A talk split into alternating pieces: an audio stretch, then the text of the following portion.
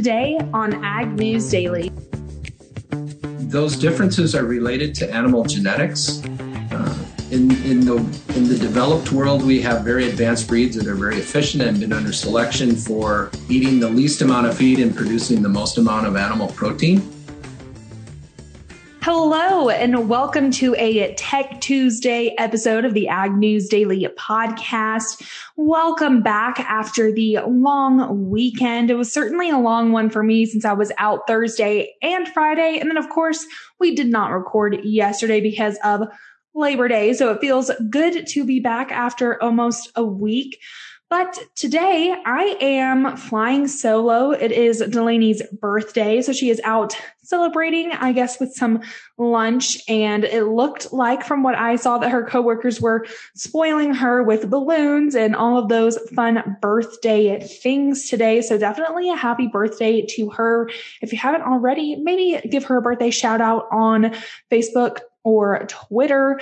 Other than that, though, I want to go ahead and kick things off talking about some news. I want to first kick things off talking about some more disruptions as we continue to assess the damage from Hurricane Ida. It has been reported by U.S. Secretary of Agriculture Tom Vilsack earlier today that the U.S. will likely avoid major disruptions to grain shipments linked to damage from Hurricane Ida at the Gulf Coast. He was quoted as saying, I understand that while there's going to be some disruption, that it's not going to be so critical as to significantly curtail our capacity to export. At this point, I am fairly convinced we are not going to see major disruptions to our exports. I definitely think that's some good news following the long weekend. It was one that I was keeping my eyes out on, of course, as we continue to see that at least in New Orleans and down in that area that they are still, of course, having trouble with their electricity. They are, I assume, going to be dealing with that for quite some time.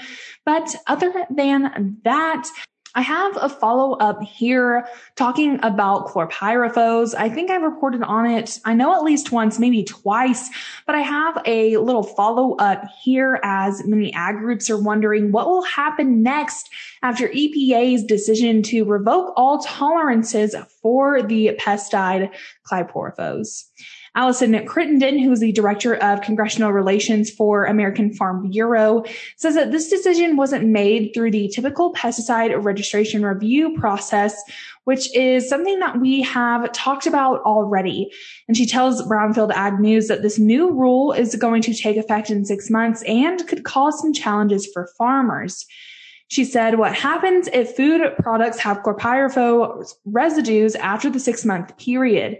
How is EPA going to work with FDA in managing those chlorpyrifos residues and what kind of responsibility will farmers have to prove that they were using this product per the label and were not breaking the law per this decision? Crittenden also says that she is concerned that this decision to revoke tolerances for food use of chlorpyrifos, quote, gives a playbook to anti-pesticide organizations that don't understand the benefits of having a variety of crop protection products. She says that American Farm Bureau engaged in a prior comment period and explained that chlorpyrifos is the most effective tool in a lot of scenarios. We also heard some things from American Soybean Association president and South Dakota farmer himself, Kevin Scott, saying that he uses chlorpyrifos to manage spider mites in soybeans and that this is going to be a hard thing to compensate for. He told Brownfield that growers have reason to be concerned for what the decision means for future crop protection tools. The American Soybean Association has pushed for continued farmer access to chlorpyrifos and we'll be keeping our eyes out for what happens next. As Scott also says that chlorpyrifos isn't the only thing we're worried about. It's what the next product could be if EPA is going to drop them based on a pending lawsuit. We need to play a little harder in that realm and be a little more astute and busy on the legal front.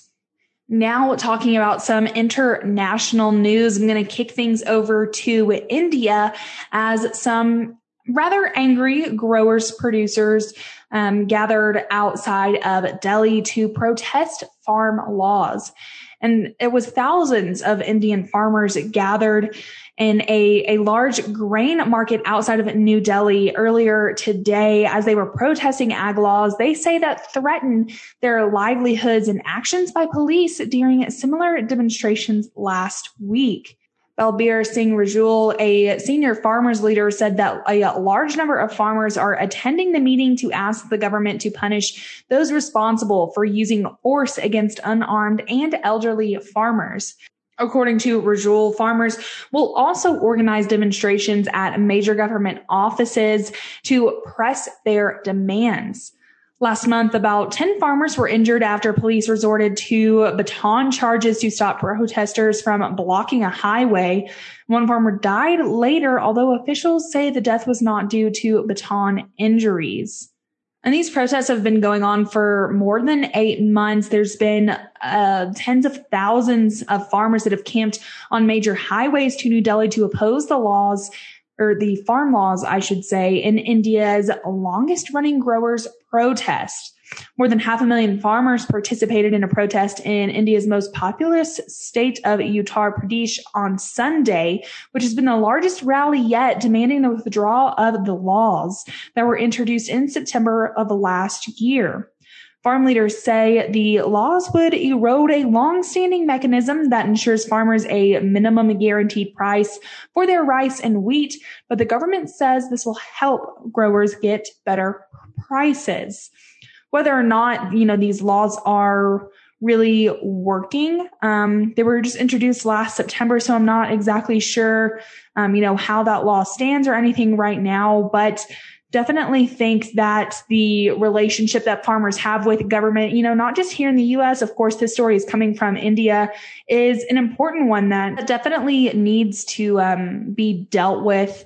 Whether or not they're going to these extreme measures like these Indian producers are, I don't know, but hopefully, you know, we get some kind of resolvement soon. Now, down in Brazil, the South American country has confirmed two cases of BSE as the country has suspended beef exports to its top customer. The country's ag ministry says that it confirmed two cases of atypical BSE in two separate domestic meat plants this past Sunday in the states of Mato Grosso and Minas Gerais. As part of a health pact between Brazil and China, the two countries will suspend trading immediately and allow China to decide when to import the meat again. The ministry says that these cases were the fourth and fifth cases of atypical BSE detected in Brazil in 23 years. Atypical BSE develops spontaneously and isn't related to eating contaminated foods. And the country has never had a case of a classic BSE. The cases were confirmed on Friday and sent to the World Organization for Animal Health Lab in Alberta, Canada. The ministry said there was no risk to human or animal health. The ministry said there was no risk to animal or human health. Like I said earlier, that Brazil has, has stopped trading with China, but it has not yet been reported on whether or not they're stopping trading with anyone else.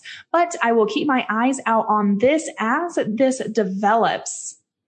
I'm going to end things here, bringing things back to the U.S. As Congressman Jason Smith of Missouri says that his meat processing bill will help provide a fair price to cattle producers and consumers. Smith said the Feed America by Incentivizing Rural Meat Packing Act, which is co-sponsored by Roger Marshall of Kansas and Mike Rounds and Dusty Johnson of South Dakota, provides market competition to the big four meat processors. Smith was quoted as saying it creates two tax incentives to help facilitate or grow small and mid-sized meat processing facilities, allowing cattle producers to compete for better prices in the marketplace. The bill provides a 25% tax credit for small and mid-sized livestock processing facilities and a partially refundable credit for startup and organizational costs for those businesses. Smith added that this legislation only helps ensure that we have a level playing field for our nation's cattlemen and to hopefully return to more of a fair price for both cattlemen and consumers. Smith said that while his bill will create more competition, the cattle market needs to use multiple approaches like parts of Iowa Senator Chuck Grassley's bill and others from Nebraska Senator Deb Fischer's bill. You know, we've been talking about, you know, fair cattle prices or, you know, fair markets in the cattle industry um, and, and competition, fairness um, you know, quite a bit. So I, I don't feel as if I have to kind of explain this one or go on some kind of crazy tangent. You know, I won't get on a soapbox or anything, but it's just another piece of legislation that is being introduced and, you know, a way to help not only our cattle producers, like Smith said, but also our consumers as well. But folks, it is that time where I go ahead and talk about the markets here. According to DTN, grain and soy markets are crumbling on good weather, poor exports, and bearish outsides. Despite some progress being made in getting Gulf export terminals up and running, Grain and soybean futures went down on mostly warm and dry finishing weather ahead. Also pressuring the markets was the sharply higher US dollar and low equities and crude oil. And the corn and soy basis are citing ahead of harvest here. So I'm going to go ahead and hop right into things here with the grains. The September corn contract down 12 and a quarter cent to close at 495 and three quarters. The Dees down 13 and a half cents to close at 510 and three quarters. In soybeans, the September contract down 14 and a quarter cent to close at 1268 and three quarters. November down 15 cents to close at 1277. In spring wheat, the September contract closing five and a quarter cent lower at 910 and a quarter. The December closing down four and a quarter cent lower at 908 and a quarter. Right across the screen here when we're looking at livestock, really all over the board, starting out here in live cattle, the October down a dollar and five cents to close at 123.75. The Dees closing lower a dollar thirty-seven and a half at 129.55. The February down a dollar 45 at 133.70. In feeder cattle, similar situation here. The September contract down $2 and 20 cents at 156.27 and a half. The October down two dollars 42 and a half cents at 160.05 the november down two dollars and 40 cents to close at 162.87 and a half. In lean hogs the october contract closing a dollar 47 and a half lower at 88.10 the Dees down a dollar 32 and a half to close at 80.77 and a half. And the february down 77 and a half cents lower at 83.17 and a half Rounding things out with our class three dairy milk futures ending a little bit more on a high note as the September contract is up 13 cents at 1677. The October up 57 cents to close at 1742 and the November up 49 cents at 1759. With that, I'm going to go ahead and kick it over to our Tech Tuesday conversation that we had with Acceligen.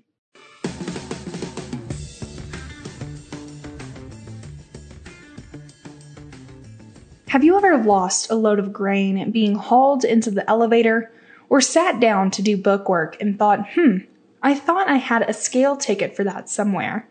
Tracking grain just got easier with Waypath by AgriDigital. The Waypath desktop and mobile app links your contracts, deliveries, storage, and scale tickets all in one place, so you'll never miss a load hauled again. Simplify your grain management from field to payment with Waypath. Visit us.waypath.io to learn more and start your free trial today.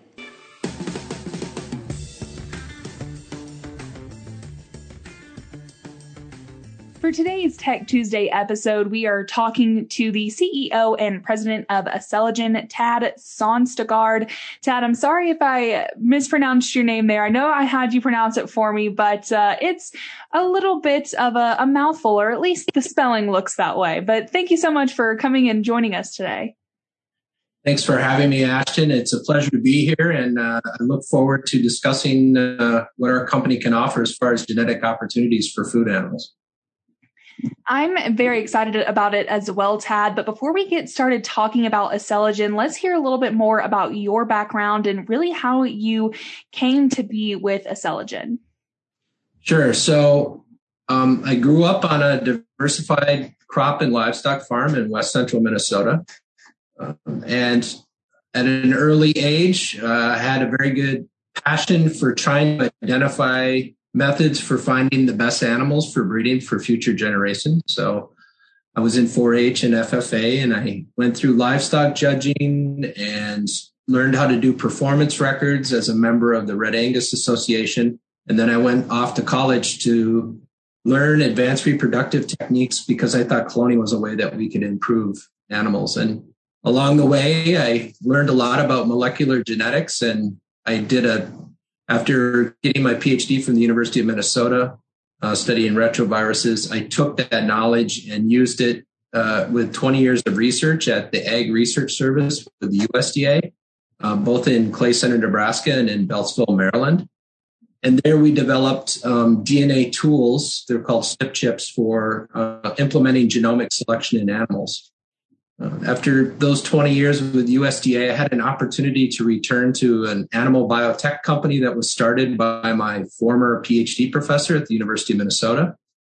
And I took that opportunity to be hired at Acceligen and lead their science program um, with the idea that we would use this new tool of writing back to the genome or genome editing to do genetic improvement for food animals.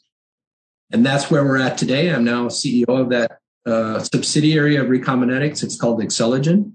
And we really focus on using new breeding technologies uh, to breed better animals for a better planet. I'd like to talk a little bit more about the technology, but also just as a whole, you mentioned that Acceligen is working to have better genetics for feed what you're calling food animals or obviously animals that we're raising to eat. Talk to us a little bit more about the science and the technology that's going into creating better genetics. What are you looking to do or bring? Right. So it it's a multi-step process. Um, the first thing you need to be able to do is you have to read the genome. And fortunately for us, most of the food animal species, because of their importance in our livelihoods as, as a, a species uh, and as a major food source, uh, we've sequenced all those genomes of, of the major food animal groups, swine, cattle, um, sheep, uh, fish as well, many fish species. And so if you're able to read the genome, you can identify genes and variation with those genes that are important for expressing as traits uh, that we look for when we select our animals, whether it be rapid growth or better fertility or better disease resistance. So if we can find those naturally occurring traits uh, and identify that they're causative for changing the way animals are in our systems and making them better, we can actually move those around using the gene editing tools. And really, gene editing is is quite simply a way to write back to the genome, um, and it's a Nobel Prize winning technology that is basically nothing more than a, a targeted enzyme that cuts the DNA in a very specific way and allows you to uh, trick the cell to repair that double strand break back to the type of a, a form of a gene or allele that you want that occurs in nature. So without having to do crossbreeding, we can introduce um, that important trait into a population that doesn't have it quite easily in a single generation. So Tad, you you talk about gene editing and I think that that raises the flag of are these animals considered to be GMO animals or just an animal that has an edited gene if that makes sense? Yeah, sure. So there's a lot of uh, probably legal interpretation about what is a GMO. Um, and so therefore the regulatory agencies that oversee this technology, whether it's in crops or in animals, all have fairly different viewpoints as to how it should be interpreted. So in Europe, if you make any intentional changes to the genome at all, whether it's taking a gene from one species and inserting it into the genome of another species or using gene editing, that's called GMO. In other countries like Brazil, Argentina, um, and some other major countries around the world. Uh, they follow the definition from the Cartagena Protocol, which is an international document that talks about genetics. And in their definition, because you're actually just mutating a gene and you're not inserting a foreign DNA from somewhere else, they consider that a non-GMO. So they would regulate it as conventional uh, animal, uh, and there's rules around conventional breeding as well. Um, but there's no need to label it as non-GMO, and and we feel that that's really where the definition for gene editing falls in our case because we're trying to um, change the genome in a way for those differences in the animal's DNA that already exist in nature. So it just doesn't happen to be in that certain herd or population at the time, and we want to introduce it without bringing along all the other stuff we don't want um, from, let's say, an adapted animal that's not a very good performer. But we want that adapt- adaptation gene in our elite population so that we can um, grow them in, in other places, let's say in a hotter climate, for example. So, Ted, obviously, you guys are doing a lot of research day to day, figuring out what traits to pass down the pipeline. But once you're through that research process, what does it look like as far as commercialization? Are you guys passing this technology off to another company? Are you handling ha- handling that commercialization aspect as well? How does that work for you guys? So that's a really great question. So anybody can do research on gene editing, whether you're in a university or even in a company and that's just introducing the change and see what happens when you make an animal and then you know the experiment's over. Um, in, in, commercialization there's a number of other processes you have to go through and we as a company are doing that. Um, what we don't do in in most cases for our attempt at commercialization is we don't really own the animals. We like to partner with those experts that are already breeding animals or have existing breeding programs. We will uh, talk with them, find out what trait they want or what market they want to enter, and try to uh, come up with a trait that will help them achieve their goals relative to the marketplace or improvement in the animal management and then help them introduce that trait into their nucleus breeding population. And then, of course, um, their goal would be to create genetic products uh, that they either sell or use internally to create these improved animals. So we will de-risk the process of using um, gene editing for this genetic improvement by helping those partners get through uh, regulatory processes. And you really need that decision from a regulatory body within a national government before you can commercialize any of those genetic products or sell them in the open market. Um, so that's just one aspect of it. I think the other is is that anytime you make a change in an animal's genome, um, there could be concerns from the consumer. And so what we like to focus on is, is doing those changes to traits in animals that um, really bring value across the entire production chain for that animal. So even to the consumer. So shared values for us are very important. And that's why we like to focus on traits related to better animal well-being and health, um, or even more sustainable production as we look to the future and and all of the different pressures and complexities of raising animals in today's world. So, Tad, you talk about animal health and sustainability, and that just makes me think of the benefits of precision breeding programs. So, can you just go over some of the benefits that Acceligen really has and the precision breeding that you guys do? Yeah, sure. That's a, a really great area to to discuss. Um, right now we're very focused on on cattle, and as you know, um, often uh, activists out there castigate uh, the cattle industry as one that's producing massive amounts of greenhouse gas and causing all sorts of problems. Um, that's not necessarily true. Uh, there's differences across the globe, and really, those differences are related to animal genetics. Uh, in in the in the developed world, we have very advanced breeds that are very efficient and been under selection for eating the least amount of feed and producing the most amount of animal protein. Um, and they have good support systems in, in nutrition and, and and other management tools to help uh, drive those animals to be very efficient. But if you look in in uh, low middle income countries, very little selection has been done on animals and just introducing the elite genetics from the developed world into those geographies is often not a solution because the animals can't uh, tolerate the heat stress or um, uh, some of the tougher uh, production systems relative to nutrition and, and drought.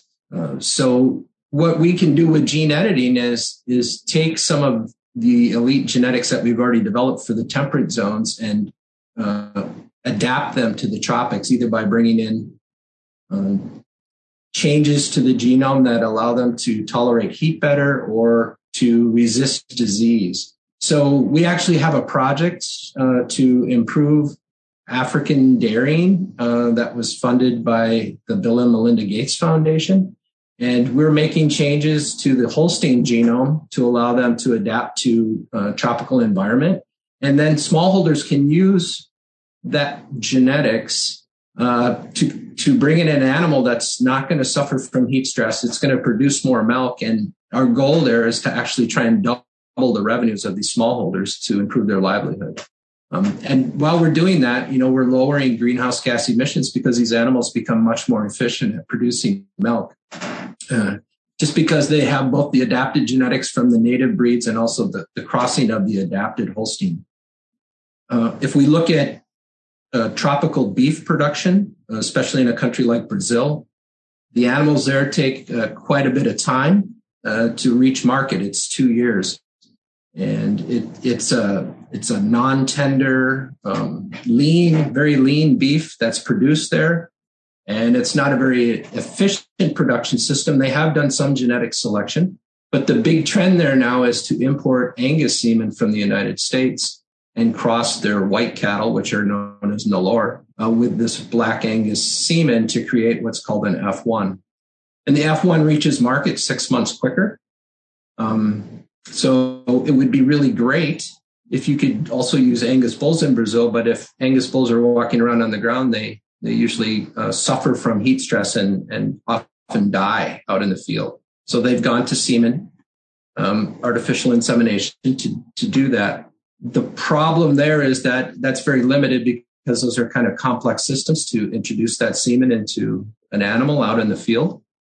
Um, so we're doing a project where we're going to um, create tropical Angus to make bulls that can walk around on the ground. And that can have a huge impact on sustainability. Um, just even adding 6% to the Brazilian market of uh, Angus genetics.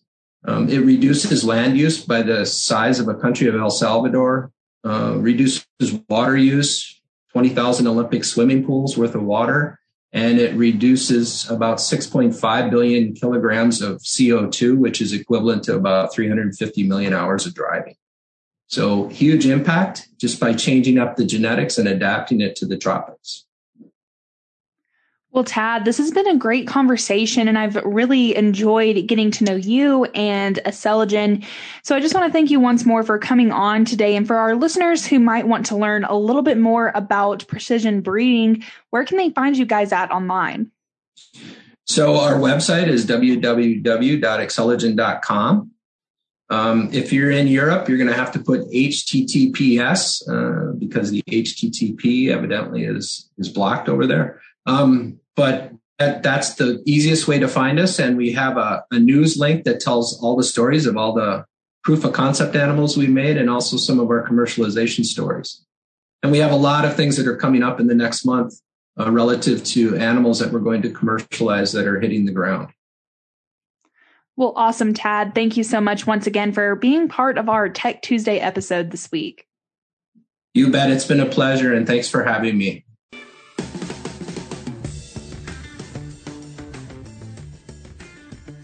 Thanks again there to Tad for coming on and talking to us about Acceligen and all things precision breeding. Definitely think it's interesting. And I always, of course, like having conversations with tech companies involved in animal agriculture. I think that we do, of course, talk about crop production and those technologies. So I like mixing it up a little bit every now and then. We definitely try to have a lot of good, diverse conversations for you all. And if you're wanting to hear anything in particular, please drop us a note on Facebook, Twitter, or Instagram at Ag News Daily. We definitely would love to hear your suggestions.